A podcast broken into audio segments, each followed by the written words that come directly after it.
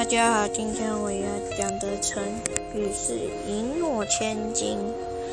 季布是汉朝刘邦的部下，曾经和东守楚国有一个叫曹丘的人，喜欢到处结交权贵，以抬高自己身份地位。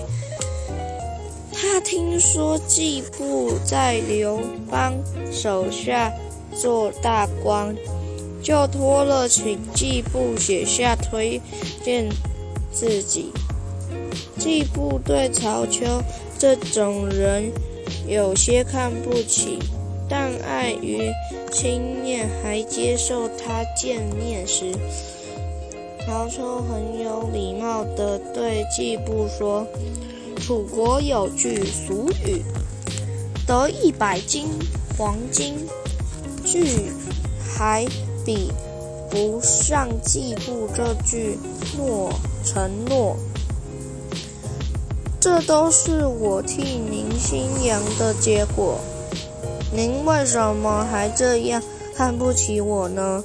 季布听到后很不好意思。就改变为他态度，临别时还以厚礼相赠。